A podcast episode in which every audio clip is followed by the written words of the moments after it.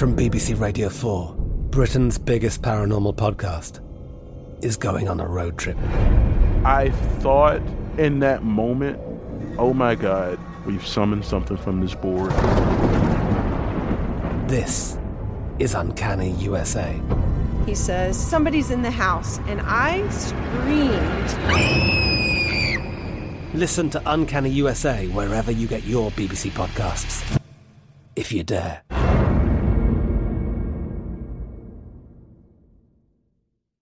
This is your moment, your time to shine, your comeback.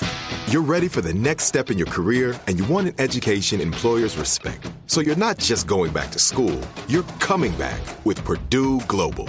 Backed by Purdue University, one of the nation's most respected public universities, Purdue Global is built for people who bring their life experience into the online classroom. Purdue Global, Purdue's online university for working adults. Start your comeback today at purdueglobal.edu.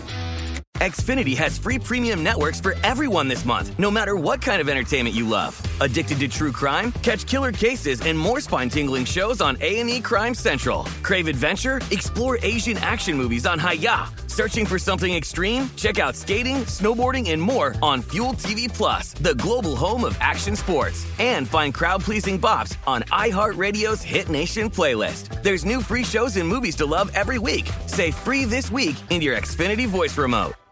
I bet you're smart. Yeah, and you like to hold your own in the group chat. We can help you drop even more knowledge. My name is Martine Powers. And I'm Elahe Izadi. We host a daily news podcast called Post Reports. Every weekday afternoon, Post Reports takes you inside an important and interesting story with the kind of reporting that you can only get from the Washington Post. You can listen to Post Reports wherever you get your podcasts. Go find it now and hit follow. Thinking Sideways is not brought to you by robotic Robert Stack. Instead, it's brought to you by a cool show on Amazon, that's Amazon Prime, called Bosch, which is just coming back for a third season. It's about Detective Harry Bosch, and for him, solving crimes isn't just a job, it's a soul-consuming obsession. After a long search for his mother's killer led into a big police cover-up in previous seasons, now our protagonist, Harry Bosch, finds himself a suspect in the death of a serial killer that he had been investigating. Bosch stars Titus Welliver as Harry Bosch. It's based on the best-selling novels by Michael Connelly. You can stream Season 3 now on Amazon Prime. That's Bosch. Thinking Sideways. I don't get it. I brought the aliens. You must unlearn what you have learned. I don't know. Stories of things we simply don't know the answer to. Well, hey there, and welcome again to another episode of Thinking Sideways. Not just another episode. No, yeah, not just another episode. A special episode. Welcome to our 200th episode. Doo-doo-doo. Based on my math. I think the math is right. I think it's pretty close. I might be off by 1 or 5. Well... You know, if we're off a little bit, you get to have another celebration with us. Yeah. Sweet. Yeah. Yeah, we've, according to my math, this is our 200th episode. Regular episode. You're right. So shorts and holidays and stuff like that don't count. Yeah. Mm-hmm. But... So it's actually our 287th or something. I don't know. I think about how many episodes that is, and it kind of makes me feel old. I've been doing it for a long time. Yeah. It doesn't seem like it's been that long. Yeah. But I guess it has. Yeah. Sorry, I interrupted you. That's okay. What's I'm used to it. I am... wait, what's your name? I'm Steve. You're Jamal. Oh, okay. Yeah. I'm Steve. I'm Steve, as always, joined by... Devin. And Joe. And even though it is our 200th episode, we're not going to break form, and we're still going to bring you a mystery, because that's what we do every week. Just going to be the same old crap then, huh? Not quite. We're actually going to do... You know, I don't know if either of you noticed this, but we've developed this weird little habit on... The big numbered episodes, we do stories about famous people who disappear and or die. It's like the 23 rule, except not really. Except in increments of 50. Yeah. Yes. Crazy. Yes. So this week we are going to talk about another famous person who, in this instance, disappeared, and that is Richie Edwards. Yeah. Richie Edwards and his disappearance is a listener suggestion from everybody. Yeah. We've been getting this one a lot, so I finally caved. I do real quick, though, before we get into the story and all of that, trigger warning, this episode deals with some things that you may not be comfortable having little ears hear, or if these are triggers for you, we're going to be talking some about suicide and some about self-hurting. So, yeah, if you've got triggers, you're not listening to us anyway, so don't worry about it. But if you are listening and you're on this episode, please make sure to turn it off or save it for another time when it's better. Yeah. For those of you who do not know, Richie Edwards was a member of the band Manic Street Preachers. That's right. Did you guys ever listen to him? Not much. No, I'm too young for that. I never did either. Yeah. I've listened to him since, but I had not listened to him at the time. I don't know if you know this or not, but you can't listen to music that's older than you. So they can't really. No, okay. Oh, I really? Never knew that. Nobody ever told me that. Yeah. Wow. No. Wow. No. So what laws of physics have we been violating? A lot. A lot. Okay. Well, Richie, at the age of 27, he disappeared. It was in 1995. And he wasn't actually declared legally dead until 2008. That's when his family finally moved forward with that process.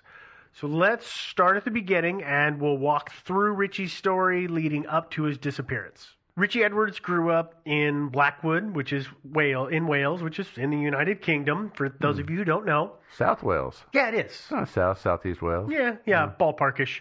Now, I don't know why I found this surprising, but it turns out Richie Edwards was a really good student, and he did quite well in all of his classes. It's because you're a racist. That's right, you're against. Yeah, I hate Welsh people. I actually think that it might just be because of a different stereotype, and that is the rocker stereotype. You're genreist. Which is the rocker stereotype, the guy who does nothing in school but just plays and plays and plays and plays and plays until one day he's discovered and he makes it big. Or until one day he finds himself working at a gas station for the rest of his life. That one. Yeah. No, that's not the way the stereotype goes. No. Well, the other thing about Richie, too, is that after school and everything, he still read a lot. He was actually into literature and actually kind of an... Got a degree in political history. Like, he's a very learned guy. Yeah, he was. Smart guy and read a lot of important books and all kinds of stuff and talked intelligently about them. Yeah. But, I mean, let's be fair, though. I haven't listened to his music, but was he that good of a musician? So there's two ways to split hairs on that. He was not necessarily a good musician in terms of being able to play an instrument. He had some other talents that were very, very influential, and we'll talk about those in a bit. Okay. Yeah. But he couldn't play the guitar. No, but he wasn't very good at it. But he could write songs. Well, the good news is for alt-rock, doesn't matter. Yeah. Edwards initially started out working for the band as a driver and a roadie, and through a process that I'm not completely clear on, he somehow managed to eventually be brought on as a member of the band. Yeah, it's called promotion. Well, the band itself started... It's three people. Yeah. There was three guys in the band, and somehow he became the fourth member starting out as a roadie. It's just, it's weird, and I didn't go too deep down the rabbit hole on exactly how he managed that, but he did. Yeah, maybe he has some singing and writing talent and stuff. Yeah. Well, and that's part of it because, like we said before, he wasn't very good at playing the guitar to the point that there's actually a lot of contention that it may not actually be him playing guitar on the albums that they released when he was with the band. Well, that apparently, surprised me. I had heard that when they did concerts, he had the guitar and he was seen to be playing it, but it was almost always unplugged. There was apparently a fair amount of that going on. He apparently could also play the piano, but it appears that keyboard was not something this band wanted, so he couldn't rely on that talent. So you've got to wonder, okay, well, if he's not that good with the instrument, then why are they keeping him around? And the reason is that he was really good at, as Devin said, promotion, and he was really good with lyrics. He wrote he wrote, I think, 80 or 90% of the lyrics that were on the album that came out the year before he disappeared. That's pretty intense. He did an awful lot of writing. It was the Holy Bible. That's the name of the album. That is 94 is when it released. I mean, I would guess that, you know, one of the guys in the band said, like, oh, hey, man, your lyrics are pretty good. Do you want to be our writer? And he was like, no, I'll be in your band, though. And they were like, okay. Well, we need material, so sure. Okay, why not? Why not? Yeah, well, he did good things for the band while he was with them. Absolutely. So let's look at a timeline of Richie and Manic Street Preachers up until and shortly after his disappearance. Between 1990 and 1993, the band was touring, and they also released 2 studio albums. During that time frame, and this actually all takes place, what I'm about to talk about, on the 15th of May, 1991, Richie gets into an altercation with a journalist. He's a guy from NME, which is New Musical Express, which is a magazine that I have not heard of, but apparently was big in the UK at the time, and maybe I think it still is around. The journalist, Steve Lamarck... It's you. That's not me. It's the wrong Steve. Steve Lamarck. As far as our listeners know, that's you. It's totally not me. Yeah, right. According to the reporting, and this is reported almost exactly the same way every time, but the quote is that the journalist had, quote, questioned the band's authenticity and values and Edwards' seriousness and commitment to his art, end quote. Oh. That's kind of an absurd question when you think about it. It is, and what I feel, what's also an absurd response to it is what Edwards did in response to prove how committed and how serious he was with his art. He apparently at the time was carrying around a razor blade in his pocket, and he pulled that out, and he carved into his forearm "for real," the numeral 4, R-E-A-L. I've seen the picture of that. It's not a nice... He's actually lucky he didn't sever a tendon or two. Yeah, and apparently that was 18 stitches is what it took to fix that. I'm surprised it took only 18, actually. Yeah. Yes, so he was very lucky, and I think that might have been the harbinger of things to come. Yeah, it kind of went downhill from there, huh? It did over time because, as I said, between, from 91 to 92 to 93, the band is touring, they're releasing albums, they're getting more and more popular. And then in December of 93, their manager, Phil Hall, dies of cancer. Apparently that had a significant impact on Edwards. I'm sure it had an impact on all of the guys in the band, but it apparently, he didn't take it well. Yeah. Which is I get that. Yeah. We move into 1994. In the beginning of 1994, at the age of either 25 or 26, depending on exactly when he got it, Richie Edwards gets his first apartment, or gets his own apartment. He gets a flat in Cardiff, because before that he'd been living with his parents. Mm. So he's out on his own, which is awesome. Cardiff, Wales. Fun town, I hear. I've heard lots of good things about it. I've also seen a lot of shows that are supposedly based in it. Their accents are cool. Yeah. Mm-hmm. Have you ever seen the written language? It's very fascinating. It's like all consonants. Yeah. Yeah. In April of 1994, the band is touring, and they're in Bangkok, and a fan comes up to them and gives Richie a set of knives, which he then promptly pulls out and uses to cut a series of horizontal slashes across his chest. I wonder, was he really a fan, or was he like a member of a rival band? I don't think so, but the weird thing is the first time I saw that photo, because that photo's out there all over the place, he is just sitting around, smoking a cigarette and having a drink, and no shirt on, just, blood going down his front. To clarify... Because I just realized I had a moment of question mark.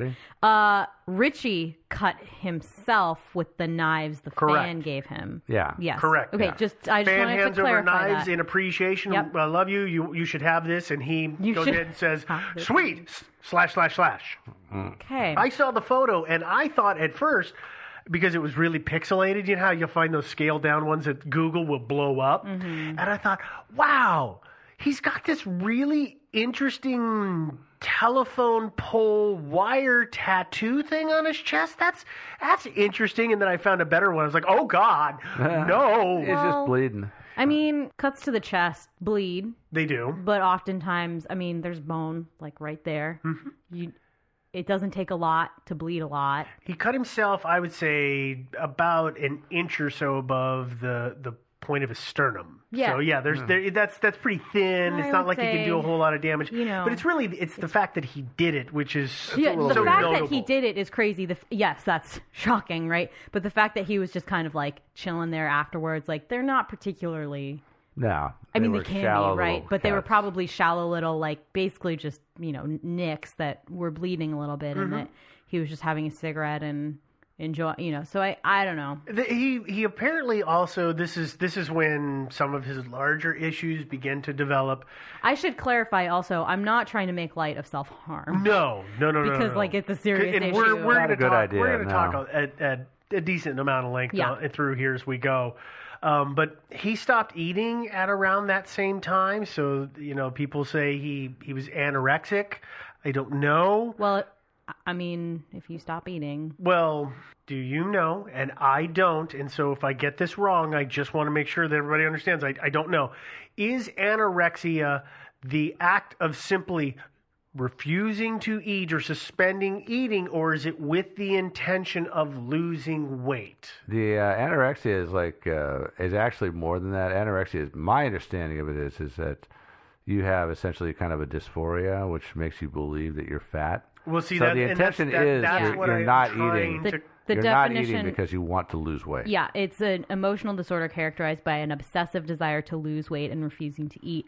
However, I will say that sometimes it comes along with the desire to die more than the desire to lose weight. Like if you lose your will to live, you lose your will to eat. And he did. And that can also be classified as anorexia. Okay, because he was known to suffer from bouts of depression. Yeah. So that would explain it. Yeah. Thank you. I appreciate that. I wasn't sure. After I had this all in front of me, I realized I didn't know the actual definition of that, or at least a good rough approximation. Disorders like that are hard to classify. They really are. There's all kinds of strange ones out there, too. Yeah. Obviously concerned about Richie because these things are going on. The band sends him home. They send him to what is called, in all of the reporting, a health farm. A health farm. I want you guys to send me to a health farm. Yeah, I'll go. I don't know that you do. Because depending on the type that we choose, you may not be too keen on it. Because I had never heard of a health farm, so I had to look it up. It might have been one of those special health farms where there's a lot of guys in white coats walking around. It might be. I mean, frankly, either of them sounds great. A luxury spa or a place that's focused on helping me improve my diet and helping me get exercise. I kind of need both of those. So that's kind of the spectrum of what Devin just said is the spectrum of what I have read a health farm is. The spectrum that I get is like you said, it's a luxury spa, mm-hmm. or when I read the description of helping someone with their diet and exercise, I sort of read that maybe a bit between the lines as in you are forced to take your meals. It is not, you know, voluntary. Like they're really I'm going to use air quotes here, strongly encouraging you to eat again. Now, again, this is all a guess on my part. I don't know how these work. I just don't know that you may enjoy your time so much because it's not all mud baths and cucumbers on the eyeballs. I'm sure there's a little counseling involved too. And it might be too, I assume that he wasn't allowed to drink in there. That might have been part of it. Is that he might have been getting all of his calories through booze. Yeah. And so he didn't feel all that hungry. Yeah, I know plenty of people who have done that. Yeah. Yeah, and this was apparently not the first time he had been to a health farm. This was his third trip, actually. Mm. So he'd been there for a number of times, or a number of trips. Actually, and you know, the band was actually remarkably accommodating. They really were good friends to Richie, I think. Mm-hmm. That's nice. They were. I think they actually did. You know, they cared him. You know, where a lot of bands I think would have kicked him to the curb after the second trip to the health farm, you know, and Because he missed a lot of shows and stuff. He did. And as we're going to talk about, he misses a whole bunch through this year. The good news is his guitar was never really plugged in to begin with. Yeah. So. Good point. It's okay. So they really were just losing him on vocals. Yeah. Which, I mean, fair enough, right? That's a significant loss, but... Sure. That's kind of important. So let's step forward in time. Oh. We're going to go to July of 1994. Richie disappears. He disappears for 2 days, and when he comes back, he's sent for rehab at Priory Hospital for a total term of 10 weeks because it was believed that he was drinking the entire time. So he was drunk the whole time, and at the same time, he was self-harming, so he was cutting himself. And his form of cutting himself hurting himself was not only to take a knife to his forearms or other parts of his body, he was also putting cigarettes out on himself. So he was covered in these self-inflicted wounds. That's why the band said, whoa, we need to go probably something a little more serious than just the health farm this time. You may be able to help me with this or not. When he was... doing his self-harm cutting thing, oftentimes there's self-harm and there's attempted suicide, and they are two different things. And so he was self-harming. He wasn't trying to kill himself. Yes, maybe he was. He was doing the cutting. It was a half-assed attempt at taking his own life, is what it's believed, because the self-harm is not on the wrist. Like you could see, he had cuts from say the elbow down, where he was just cutting himself. I would strongly say that's not a half-assed attempt at killing yourself. It's, probably not. It's a self-harm. Mm-hmm. Yes, but these things escalate, and so they knew he was troubled. He had issues, and so they sent him to someplace to get help. Yeah, he himself said that cutting himself was just a way of taking his focus off things that were troubling him. Mm-hmm. But now all of a sudden you got something bigger to worry about. You got all the pain from this cut you just inflicted on yourself. Mm-hmm. So you're not going to be thinking so much about this other stuff, and so it's a nice distraction. And I admittedly do not understand that rationale and logic. I feel for people who take that as a way, or experience that as a way to cope with other things. I don't get it. And if you do that, please seek help. Yeah. Because I can tell you it escalates, and it's not a good not a good habit. From personal experience, Devin's little, corner here, is that for me it was always that's what you felt like you deserved. Is you just deserve to be in pain. You don't deserve to be happy. You don't deserve to have your life going well. And oftentimes I think if I would extrapolate that out, if things were starting to go well for him with the band and they were, gaining influence and all that stuff, but he had this deeply troubled soul of you don't deserve that happiness, then, that really can explain some of that escalation. It could have made it even worse. It would make it worse because you would just continue to say, I don't deserve this. There's no, and I deserve to be in pain. I deserve to be miserable. I don't deserve this amazing life that I found myself in. And that can be a really good mode of escalation there. So, but again, seek help. Yeah. Do it. Yeah. Please. Well, I mean, people that listen to our podcasts are, by definition, very well balanced, mentally people healthy who really like to hear about murders and disappearances and robberies. Exactly. Those are all by definition. Exactly. Yeah. You are the definition of normal if you're listening to us. So they sent Richie to rehab, basically, right? Again, they did. Yeah. And an inpatient rehab facility. Correct. Yeah. And because he is there, he misses a lot of things. He misses the release of the Holy Bible on the 30th of August, 1994, which is his creative baby. Yes. He also misses quite a few shows.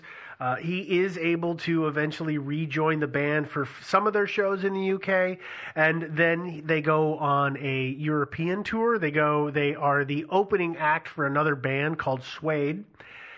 Everything seems good for the band, I should say, because for Richie, things are continuing to things are devolving for him and degrading. Well, and I can imagine that's also, a tour situation is an enabling situation. Mm-hmm. If you're prone to drug abuse or alcohol abuse. Excess. Any kind of excess. And then, maybe that drug usage or that alcohol usage leads to your spiral of self-harm. It's a hard environment to be in, I'm sure. You know, you'd think that he was doing enough self-harm just with all the boozing. You'd think that would have been enough. I mean, those hangovers. I mean, that's got to hurt just about as bad as, like, you know, a bunch of cuts in your arm. That's a slippery slope, sir. I know. And it's a vicious circle. And you know, and we talked about before that the band really was supportive of him to do whatever he needed to do to make himself, as they would say, better. I've got a quote here from Nikki Wire, who he is one of the band members. And he told in an interview, this was after Richie's disappearance, he said, "We told Richie he could do whatever he wanted, just write, just come to the studio, just tour, just whatever he needed to do to feel better, but he still wanted to be in the band 100%. End quote. So, whereas they said, take it easy, do what you want, ease into things, he dove right back in all the way. He didn't ease in or work it in at all. And that couldn't have helped. While they were on tour, and this is for their European tour, this is in November. 94? Yeah, 1994. I'm sorry, I paused because I just was suddenly thinking about this as I'm reading it, is Richie somehow gets a hold of a butcher's knife. And the band finds him with that knife, and he tells them what his plan is, which is his plan is to take the butcher's knife and cut his fingers off so that he does not have to be on stage anymore pretending to play, because he knows well that he is unplugged during every show. And I can only imagine what that would feel like to be up there in front of screaming crowds, miming the whole time. Oh, yeah. I can see how that would take a toll on. I would have said a better approach would have been to take guitar lessons rather than cut your fingers off. That's how I would have approached it, but you know, I think a little differently. Yep, it's a mode of approach for it. Now, obviously, the band found him. They stopped him. He did not go through with cutting his fingers off. He did, however, continue to self-harm or self-mutilate. After a show in Amsterdam on the 24th of November, Richie cut himself vertically down his chest, which, according to the reporting, required 36 stitches to put back together. That's a decent-sized cut. Left a nice scar, I bet. I mean, 36, it's not nothing. No. But as far as, like, a chest wound goes, it could. But it's got to be deep enough to require stitches. And, you know, I mean, if I cut myself with a knife, just, you know, accidentally flick myself with a razor blade, I'm probably not going to get stitches, but it's got to be deep enough. You know, you got to go through many layers of skin for him to want to do that. All right, that's fair. So the point is, he does this. They are still on tour, and on the 1st of December, Nikki goes outside of their hotel in Hamburg, Germany, and finds Richie with his face covered in blood because he's been banging his head against the side of the building. At that point, the band knew there was trouble. They canceled the rest of the tour. They did what excellent friends would have done. Yes. Mm-hmm. And they all went home, and they took him home. I think about this case, and I think about, like, Kurt Cobain. Mm-hmm. And I think about how, like, it makes me sad a little bit, because I think if Kurt Cobain had the kind of, like, really serious support system that Richie had, like, he probably, I mean, he may not have, but I think he would have been in a better situation. So, you know, that's always interesting for me. That's a good point. Yeah. Yeah. I mean, and I think that there's a number of, that's the hard part with fame and situations like that, is it's a lot of people after the fact have realized how caught up they get in it. Yeah. Well, it's hard, and so they lose touch with all those other things and all those other people. I mean, the Manic Street Preachers walked away from a ton of money when they walked away from the rest of their tour. I mean, they forfeit that. They may have even been liable for some of the expenses incurred,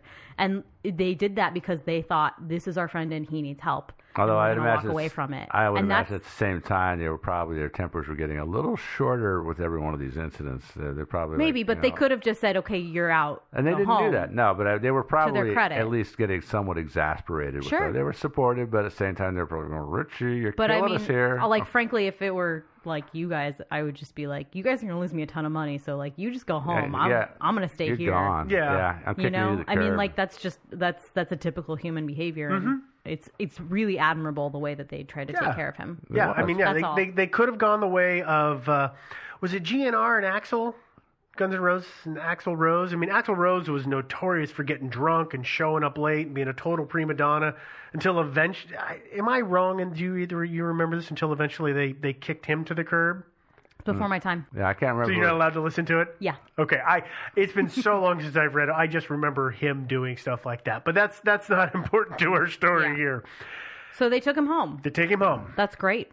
Everything for the remainder of the month of December seems good.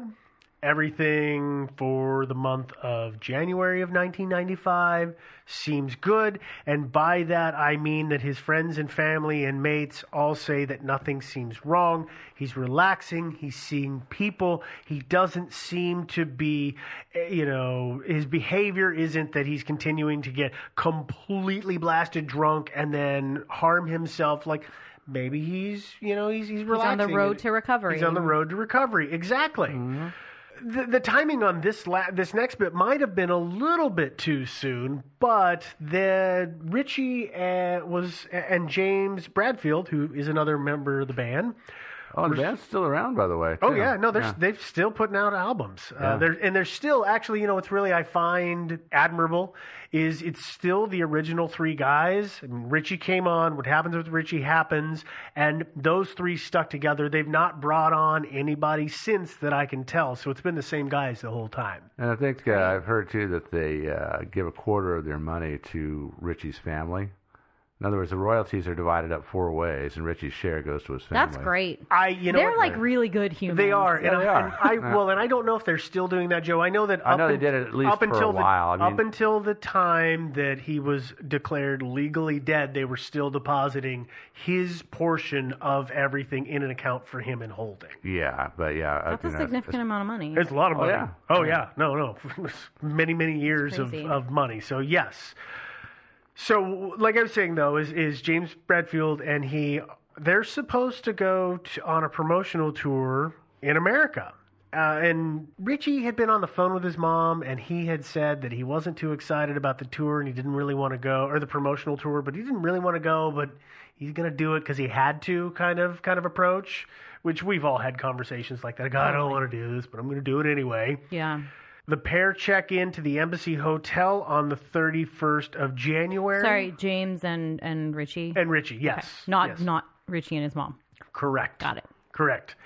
They are supposed to leave the next day, which is February 1st, but instead on the 1st, Richie checks out of his room and then makes the several-hour drive from London to Cardiff. And I am pretty sure that there's a whole, obviously a bunch of Embassy hotels all over England, but I'm pretty sure that they would have been flying out of Heathrow. Oh, so they were staying at the embassy at the airport. Right, or close by. Right. Okay, got it. Baywater or something like that, or I can't remember now. That's fine. I mean, it doesn't. Yeah, we probably don't need to know exactly where, but it was London. It was London. Yeah, it was in the London area. So he makes a several-hour drive from there back to his flat in Cardiff. When he left, he took his wallet and his passport and his car keys. I think they said that he left behind, I can't remember if he took or left behind some Prozac, and he also took with him 2,800 pounds, which he had been slowly collecting, theoretically in preparation for this trip to America. He was going to the ATM and getting 200 pounds a day because that was his limit. So theoretically, he was taking it, or he's getting it all in prep for the trip. He's going to convert it to U.S. dollars. Right. A little walking around money, not a bad idea. Yeah. Bradfield, I mean, he had no choice. He had to go. So he got on the plane and he went to America, and he said he hoped that Richie would just, come to his senses and show up in a couple of days. Sounds like Richie kind of did that sometimes. He was a bit flighty at times. He'd just wander off and then be like, oh, here I am. Mm-hmm. Yeah. On the next day, which would be the 2nd of February, the Manic Street Preachers manager files a missing persons report. From that point on, things get a heck of a lot harder to track. They're not nearly as exact as a lot of what we've talked about so far. After the 2nd, supposedly Richie was spotted in the passport office in Newport, which is in Wales. It's east of Cardiff. It looks like it's about an hour or so drive, maybe, away. But he's supposedly spotted there. He's also said to have been spotted by a fan at the Newport bus station. And then, so those are two fan sightings or regular sightings. And there's also, there's a taxi driver that pops up in this, and we're going to talk about him now and again later. But the short version of the taxi driver is that on the 7th of February, he says he picked up a man who he believed was Richie from the King's Hotel in Newport, and then drove him around the area for what sounds like at least an hour. And people say that he was probably taking, if it was Richie, taking him to see his old haunts and neighborhoods and stuff like that, before the driver eventually dropped him off at the Severn Service Station, at which point the passenger pays the £68 fare in cash.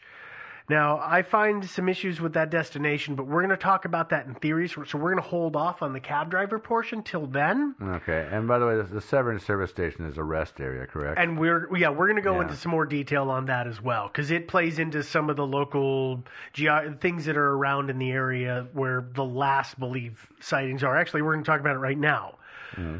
Okay, Richie's Vauxhall Cavalier. It arrived at that same service station, the Severn Service Station, on the 14th of February. And the Vauxhall Cavalier is a car. It is a car. It was reported as abandoned on the 17th of February. By the way, there's a several-hour parking limit at this station, which is why after 3 days they consider it abandoned. And then it was collected by the police. You know, they took it. They towed it. Sorry, I just looked up what a Vauxhall Cavalier looks like, thinking like, oh, this is going to be some like super cool car. No, it's like a crappy little like a station Saturn wagon thing. Yeah, so it's not a fancy car. No, not at all. It's like what you drive in high school. Yeah. Something like that. Sorry, I interrupted you. It's okay. No, it's okay. Okay. Let's explain, because Joe actually had started on this route, and then I shut him down much too quickly, and I apologize for that. Is we're going to talk about what the Severn Service Station is, because here in the U.S., we're all used to rest stops, which have hopefully working restrooms at them. If you're lucky. And if you're also lucky, they might have vending machines for, you know, snacks and drinks, and those may or may not exist or may not work. I don't know. The ones in the Midwest are pretty nice. Sometimes they even have like, oh, I don't remember what they even call them. They call them like sky ramps or something like that. And you like exit and you park, and it's like a couple of restaurants and a service station and like blah, blah, blah. See, I've never seen that before. They're like above. They're like an overpass kind of situation. Okay. That's super cool, but they're few and far between. Okay. In Oregon, it's exactly what you just described. And the places that I've lived and traveled to around the country, I've always just seen the basics. The majority of them are like that. You're lucky if there is somebody selling coffee for donations kind of place. We call that crack coffee. Although, I do have to say, though, that when you got to those things are wonderful. Oh, yeah. Especially as a woman. I am happy to stop and deal with the skeezy guy with the sign. I'm not going to complain too much. Yeah. Okay. But so in the UK, they're maybe not like that. They're not like that, because I've been to them. So what they are instead is much like you talked about in the Midwest, where there will be a restaurant or two or three, sometimes in the same building, sometimes they're not. Sometimes there's even a shop or two selling tchotchke from the local area. You know, look at the such and such, and get it on a key ring. Yeah. I mean, like there's things, and it's likely to be populated by, if nobody else, some lorry drivers and the employees at the location. So it's not a desert like we're used to. Yeah. Well, that's part of the reason that they're kind of well monitored. Typically, I know they're not all. I read some of the reviews of different stations, and I get that they are not all the same. But there's going to be people there, and that's why they are really able to do a good job of monitoring cars when they're there, because people are coming in and out, and they want to make sure that nobody's squatting or camping at that location, because that's rarely allowed. Oh, well, never allowed, hopefully. I don't know that. I don't know what every one of them is like, but that's okay. This particular station, though, the Severn Service Station, is next to, properly named, the Severn Bridge, which crosses, can you guess? The Severn River. Whoa, the Severn Gulch. Yeah. The Severn Valley Canyon. It is doom? River Severn. Okay. Yeah. Yes. Now Severn in Welsh means Valley of Death. Oh. Yeah. I forgot. In England, it's River Severn, it's not the Severn River. It's opposite. Yeah. Everything has to be a little different there. You got to do everything weird. It's Queen's English. I actually brag to people all the time. I'm like, did you know that I am completely fluent in reading the Queen's English? Mm. And they always look at me like they don't understand the joke. Do you have to read it in her voice, though, too? I do. Mm-hmm. Oh, you do? Okay, we are way off track. I can't tell which one of you sounds more like the Queen. I know, it's tough. We're really good at it, but we're way off top here. So here. There's a bridge right there. Yes, so the point is... River Severn flows, it eventually flows into the Bristol Channel, which eventually flows into the ocean, because England is an island. What? Yes. Yeah, I think the rivers all kind of go into the ocean. They all kind of do. Well, they're all pretty close to the ocean. I don't know if you know this or not, but almost every single river goes into the ocean sometime. They kind of do. Eventually they do. You're right. The ocean, or they go into another river. That's true, which goes into the ocean. Exactly. Sorry. Severn Bridge. Yeah. Oh, yeah. Sorry. It's a suspension bridge. Yeah. It's a pretty big one, actually. It's got... I've seen pictures of it. Yeah, it's pretty cool. Cool looking, and it's a suspension bridge, and it goes from the Bristol side to the Newport side, and Newport is on the northwest side of the bridge, and I believe southeast is the Bristol side, and the service station itself is on the southeast end of the bridge. Mm-hmm. There's a park on the other end, which, according to some of the stuff that I've seen on the internet, looks pretty nice, but what's important to understand about this is that, and this will play into our theories, is there is something about this particular suspension bridge, as there is with many tall bridges, it attracts people who are wanting to take their own lives. Well, it's probably because there's a really nice parking area at the southeast end of the bridge. Yeah, if they would just move that thing. Uh-huh. No, well, I mean, you think about it.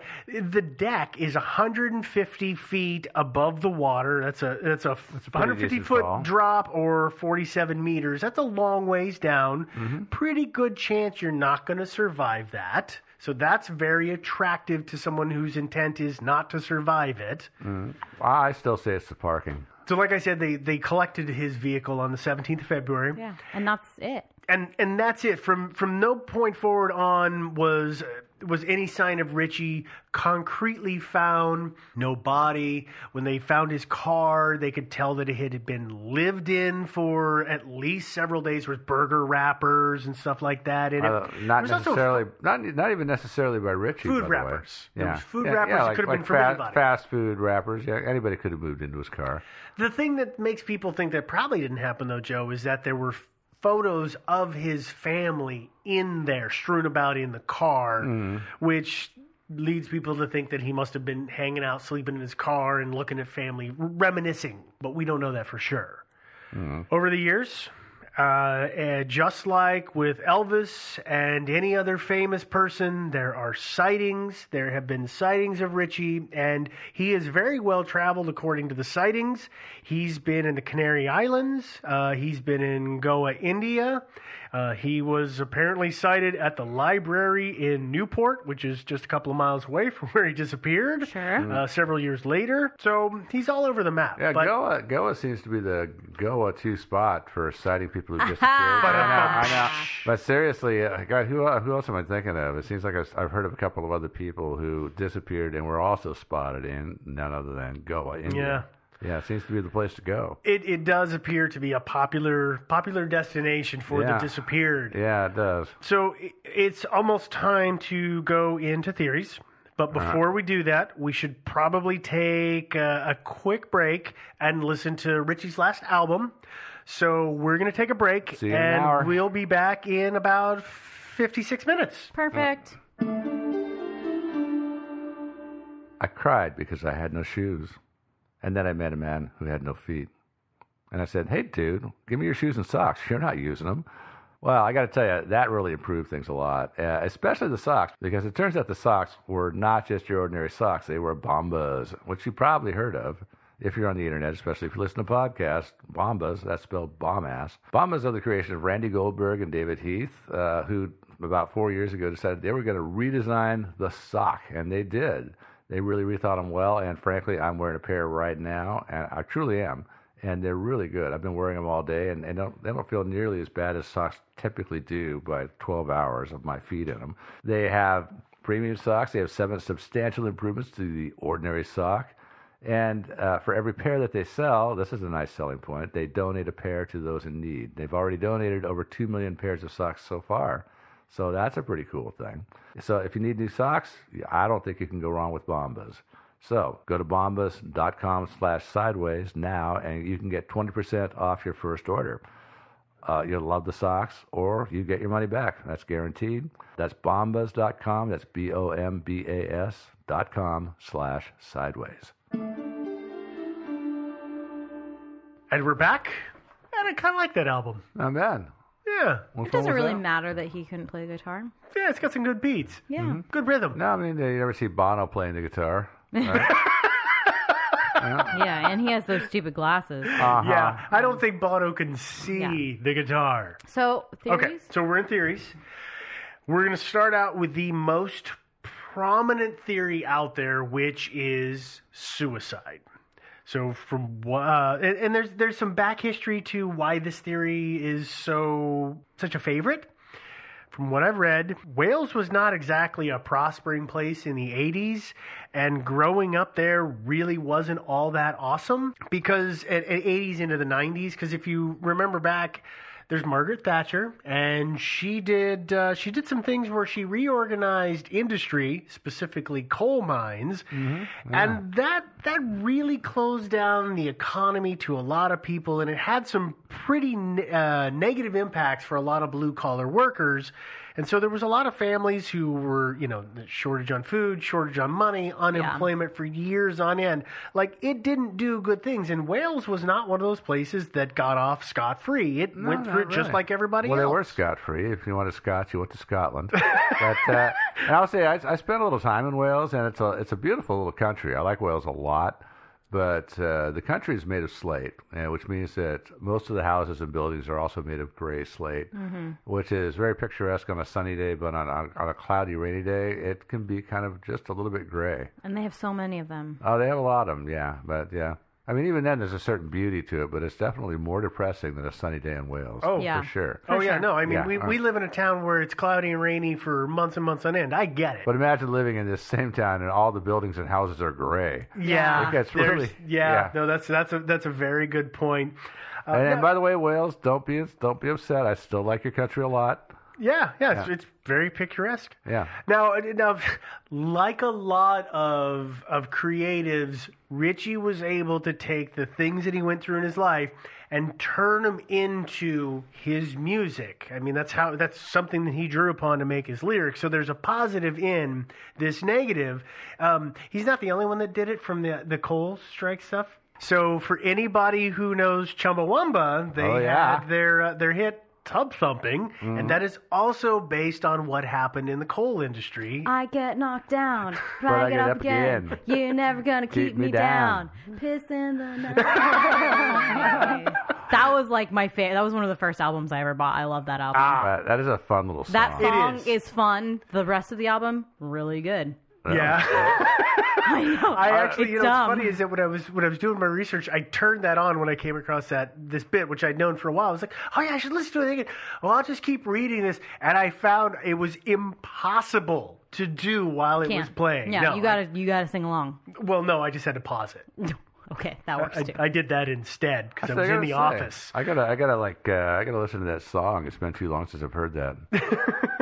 I will serenade you later. Okay, thanks. Appreciate it. Yeah, we'll pull it up on whatever website we need to. So the thing is, like we talked about before, so there's that, and then Richie, he had been experiencing depression for many years, and he was very open about it. He didn't hide it away, and I, to a degree, I believe that might be one of the things that drew some people to him, is he was open about it. He talked openly about, I'm going through this thing, and this is what it is, and I'm going to deal with it. And he was taking some Prozac, right?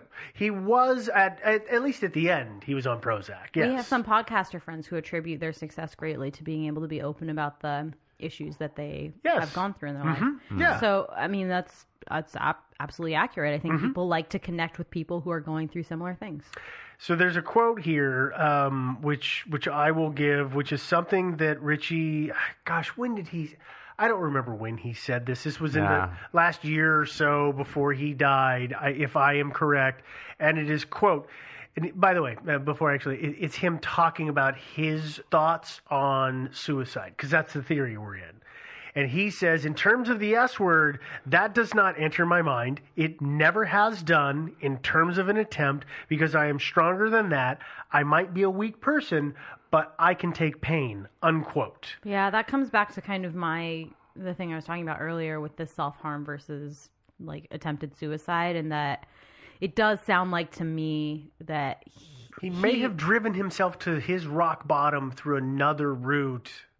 Yeah, but it also sounds like he wasn't self-harming to be killing himself. He was self-harming to experience that pain in his life for whatever reason. And so, you know, I mean, that's not uncommon. It's not uncommon for people to self-harm and have no thought of suicide. Yeah, I'm not even sure how much of a correlation there is between the two, to be honest. I don't think so either. I would leave that up to the experts. There might be actually really no correlation. Yeah.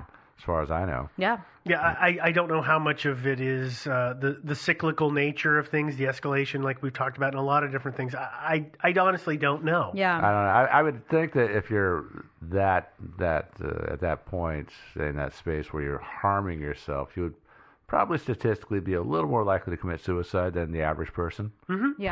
Probably. But beyond that, I'm not so sure that it's a strong correlation. No. Really. Yeah. So there's that. There's his stance on suicide and what he said, and maybe he was just putting up airs and he was not as strong as he thought. One other thing that people point to is the lyrics for the Holy Bible.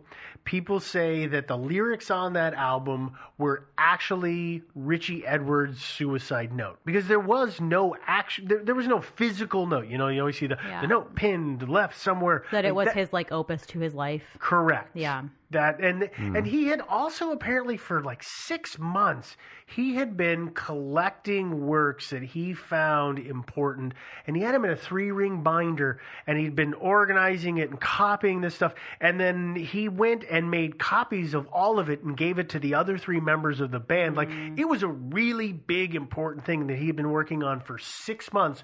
Which is coincidentally, once he gave it to them, it wasn't very long after that he disappeared. Mm. That, along with the lyrics on the album. It would be interesting to see what was in those binders.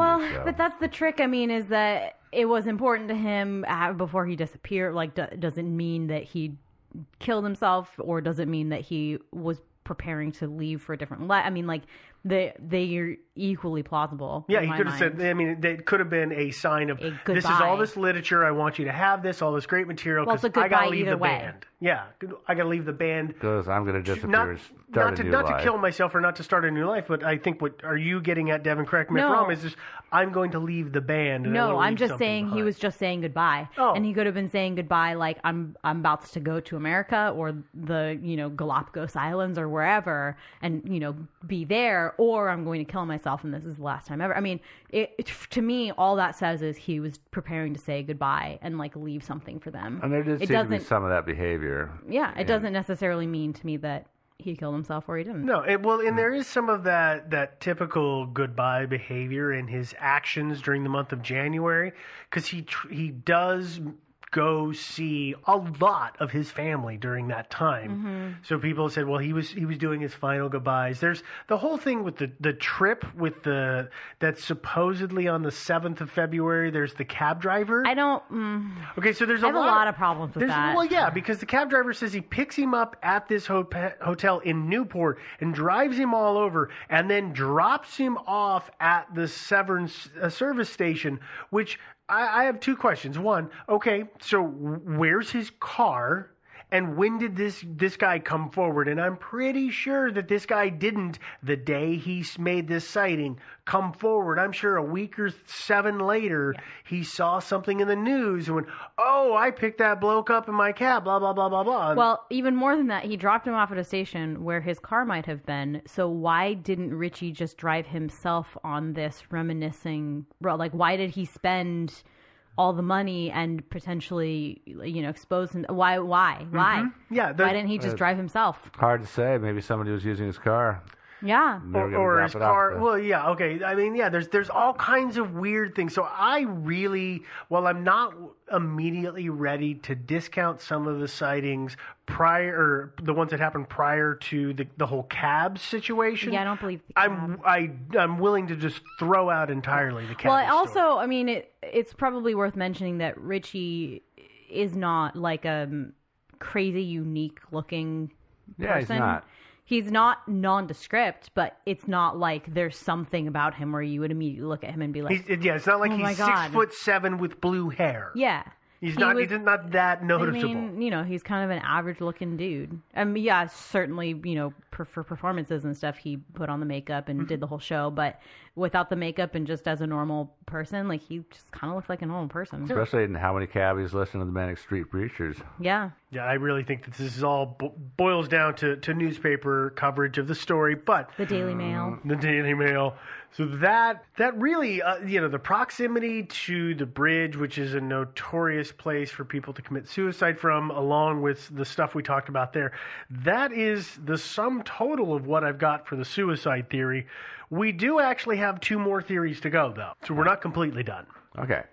Let's go to the next one, which is he ran away to start an entirely new life. Mm-hmm. I mean, why not? I want this to be what it is. This is the one, right? This is whenever we do disappearances, we're like, and this is the one I want it to be. Yes. But we don't think it is. No. I'm not prejudicing myself. That not this... prejudicing this particular case. I'm just saying typically we don't. Okay.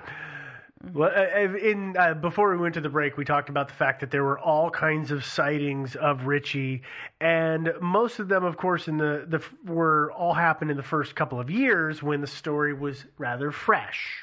Those sightings are always fueled by the idea that he left, and I have to believe that people think that Richie Edwards left the band and fame because he simply could not take the rock and roll lifestyle anymore and what it was doing to him mentally and physically.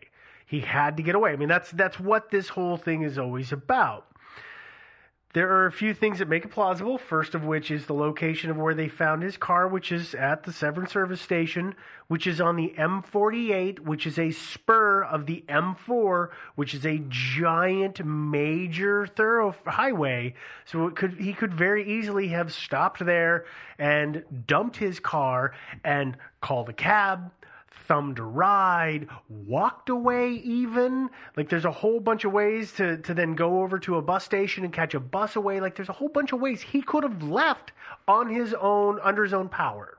Sure. While the Manic Street Preachers were popular, he's not all that unique of an individual in appearance.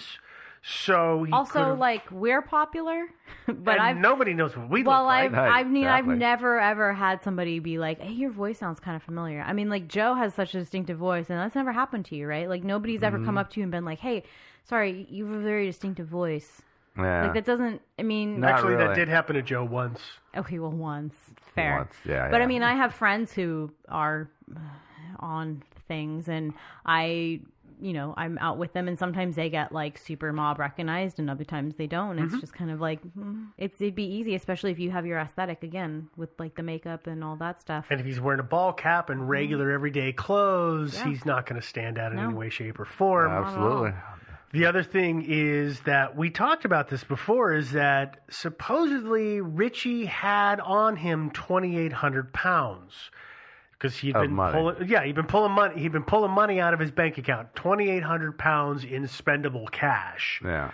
According to his sister, she says that he was taking that money out because his intention was to buy and pay for a desk for his flat in Cardiff. Now, there's some problems with that, first of which is there's no record of him ever having paid for that.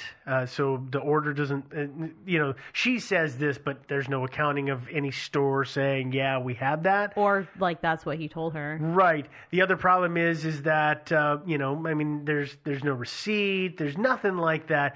And he could have been pulling it out and spending it every day, or he could have just been rat holing away and hanging on to it. Yeah, Britain is actually kind of expensive. expensive. So, you know, I could see you could go through a $2,800.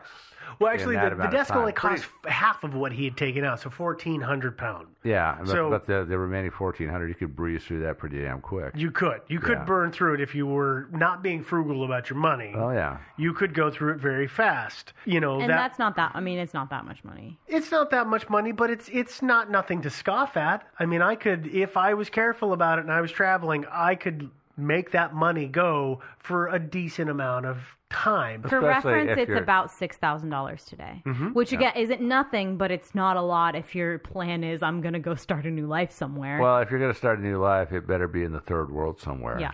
Well, but okay, so if you remember though, one of the sightings of Richie Edwards was at a passport office. Yeah. So he could have been there to get a, air quotes here, new passport. Maybe he had falsified a bunch of frickin' documents. I don't know. That's what this theory, that's why people like this, because it's so easy to say, wait, he went to the passport office, he then dumped his car, and with his new passport, he got out of the country moved away. I want it. I wanted to be on the Galapagos with the tortoises. Me too. Or the Canary Islands with the... I don't know what's on the Canary Islands. That's what I want too, but also I don't. No, well, you know what I don't want to believe is the final theory that we have. Wait, actually, we're not quite done with this. Whole start a new life thing. Okay, sorry. Well, one of the things, as we noted at the beginning of the episode, this story has been suggested quite a few times by quite a lot of people, and I've looked into Richie's story before, and I had always assumed that Richie killed himself. Mm-hmm. Because, but this time around, since we decided to actually talk about it, I looked into his life a little bit more. And one of the things I noted about him, you know, as we said earlier, he was very much into literature. Mm-hmm. And one of his favorite authors was a French poet named Arthur Rimbaud. I'm sure you guys have heard of. Yes. Arthur Rimbaud was... Yeah. Rimbaud was broke into the poetry scene in the late 19th century at the young age of about 13, 14. Was a huge sensation, totally like revolutionized poetry, and lived a crazy life in many ways similar to Richie's, a little kind of self-destructive. After 5 years, at about age 19, he gave up the poetry stuff and traveled the world, and traveled all over Asia and the Middle East and Africa, and eventually took up residence in Harar, Abyssinia, which we now call Ethiopia today. So essentially, he disappeared. There's a famous story out there about a Frenchman who actually used to know him, was on a ferry with a British, he was a Dutch guy, excuse me, who actually ran an import-export business. And the Dutch guy says, "Oh, I have a French guy working for me. His name is Arthur Rimbaud." And the French guy was agog because, well, I met Rimbaud. I went to the same school as him. And by the way, everybody thinks he's dead. But no, he was living in Harar, Ethiopia, then Abyssinia, basically trading in coffee beans and elephant ivory and guns. Hmm. He was an arms dealer. Interesting. So it's interesting. The guy goes from being a poet to being an arms dealer. After reading about Richie and how fascinated Richie was with Rimbaud. And also, another interesting thing about him is the arc of their careers, 5 years, both of them, before they checked out. And so, again, this doesn't prove anything. Yeah, because, I mean, it's like... It's a bit coincidental, but... It is. I mean, it's the similar thing with, like, the Asha Degree, or... Aisha Degree case, where we were like, well, she did read that book where they went on an adventure, and so maybe she... I mean, you know, I think this is a common thing to do with disappearances like this, and I'm not to discredit it, right? But I think it is pretty common for us to kind of like reach for those straws of like, well, this person liked this author. Like I like some authors that if I disappeared, people could be like, oh yeah, and she liked this author, so clearly she went off to emulate that life. Well, but if I disappear, it's clearly not. Clearly Devin is captaining a spaceship. Yeah. There's a big difference though, and that is Aisha read this book and then disappeared. It's not like she had been reading the book for years and years and years, or reading other books by this author. Yeah.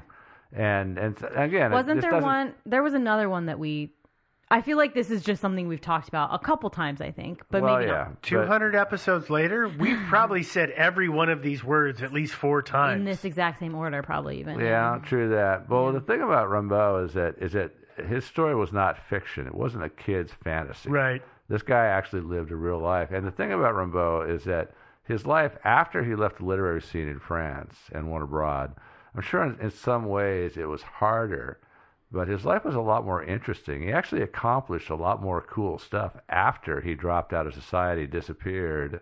He explored hitherto unexplored places. He was only the third white man ever to even set foot in the town in the city of Harar, where he established himself as a successful businessman. I can see where if you're all in despair about your life and everything, you can say, well, I can go jump off a bridge and kill myself. Or leave the bourgeois lifestyle behind. Or why not just go to the ends of the earth and start over? And if it truly sucks, then I'll kill myself. Yeah. You know? All I'm saying is that I'm not totally convinced, but all I'm saying is I would like to interview his family and make them bring out their passports. I want to look at their stamps. I want to see where they've been going. Yeah, that's fair. But, again, and the coincidence of it all, 5 years, both of them, I kind of wonder just a little convenient. Bit. Convenient. It is. Yeah, I'll give you that. Okay. So what's this horrible last theory? This horrible last theory, like I said... This is the one. This is the one that I say WTF to. So, I was really kind of surprised by this, because this theory is that Richie was knocked off by the New World Order. Basics of it are that the NWO took him out because he knew too much, and he was trying to warn the world about what the NWO was doing through his lyrics. Did you find this theory on a website that had like a black background with flashing lime green comic sans? It did not have any of those normal BS what you would usually expect. Interesting. Yeah. Okay. Yeah. So according to this theory, an example of what Richie was doing and the things that he was bringing forth to people's attention are in the lyrics of the song that he wrote, which is on the Holy Bible. And that song is, the title is, If White America Told the Truth for One Day, Its World Would Fall Apart. I've read the lyrics. Did your world fall apart? I don't get it. Are you a white America? I am white America. Did you read it for an entire day? No, I did not read it for an entire day, but I did read it several times, and I gotta tell you that I don't get it, and the remainder of this theory is really loose, I think is the best way to say it. Nothing explains how Richie found out about the New World Order, what the real threat was, how did they actually take him out? Did they, throw him off the bridge or shove him off the bridge, or did they throw him in some deep dark hole somewhere and dump his car for him? They planted the car. They didn't throw him off the bridge, dude. I mean, are you kidding me? No, don't get your hands dirty that way. Yeah, no. The wet work is below them. You know they tortured him first, right, to find out what he knew. Probably. Yeah. But this is a very kooky theory, and I was really, really surprised to find it out there that when you're reading and interpreting lyrics can lead you to wherever you want to go. What is that website that is out there, Devin? You may remember the name of it. There's a website out there where people review the lyrics of songs and then give the interpretations of what they say those mean. Does this ring a bell to you? Not at all. Okay. There is this, I've actually gone to this website because there's songs where I'm like, I don't understand what the point is. What are they trying to say? Like, I hear the words, I don't get the meaning.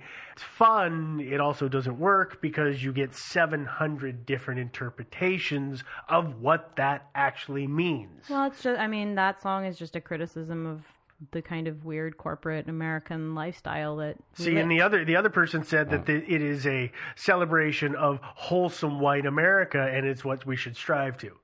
No, I'm kidding. But I'm totally kidding on what he just said. It's super easy. All you have to do is kind of look at the lyrics, and he's just like, it's Big Mac and it's very, and politics of the time, and it's very disjointed. It is, because he's not trying to say something. Right. So that's why it's so disjointed that I'm like, I don't think that this actually does what this theory says it's supposed to do. I agree. So I'm talking Bill Cosby, but you got to understand though. I see this in our politics all the time. And I hear people saying stuff that makes utterly no sense to me, but I know it makes sense to them. It's just that, they live in a different world than I do. True. Mm-hmm. Which, again, is fine, but off of one song, you're going to kill a man because he knows too much. Oh, no, the entire album. He said other stuff, too, about the New World. But The fascinating thing about the New World Order is it's more than any other conspiracy theory. It's kind of a Rorschach blot conspiracy theory. At least the lizard people, they believe kind of one thing. Yeah. But the New World Order, which basically, by the way, New World Order was a throwaway phrase in a George H. W. Bush speech that he gave, right after the collapse of the Soviet Union. It wasn't meant to... Senior, not junior. Yeah, senior. Yeah, George Bush Senior. Throwaway Bush. And it's amazing, after hearing him say that so many years ago, how many people ran with that. People of all stripes took, interpreted it all kinds of different ways, every one of them sinister. Well, here's the thing. It was a throwaway phrase. Here's what I know about the New World Order is that I don't think they killed him, because we did discover the truth about the Denver International Airport, and we are still alive. Well, no, somebody is still doing the podcast. Well, that's true. I hate to admit this right now to both of you, because I'm actually in the higher program than the pair of you, but we are all AIs, and we are all pre-programmed, and they have just emulated our voices. Well, pretty much, yeah. Which is why this podcast will go on indefinitely. So, and by the way, up yours, you're the subroutine, not me. I'm just the observer server. Yeah. The witness server? Yeah, I'm the witness server over here. So, all right. Well, that's all I've got for Richie Edwards. You guys have any other bits or bobbles that you want to share on this story? I'm still saying I'm not going to close it until somebody has gone to Harar, Ethiopia, and had a look, see if Richie's living there. Yeah. I deeply believe he's somewhere tropical and living his life, his best life, happy. Okay. Yep. And he's a tortoise farmer. Yeah. Okie doke. Well, now that the white van that is observing us has left, we're going to give people the important information because they can't hear it. First off, you probably want to know where to find any details, the research bits about the episode, because we always put up some of our research.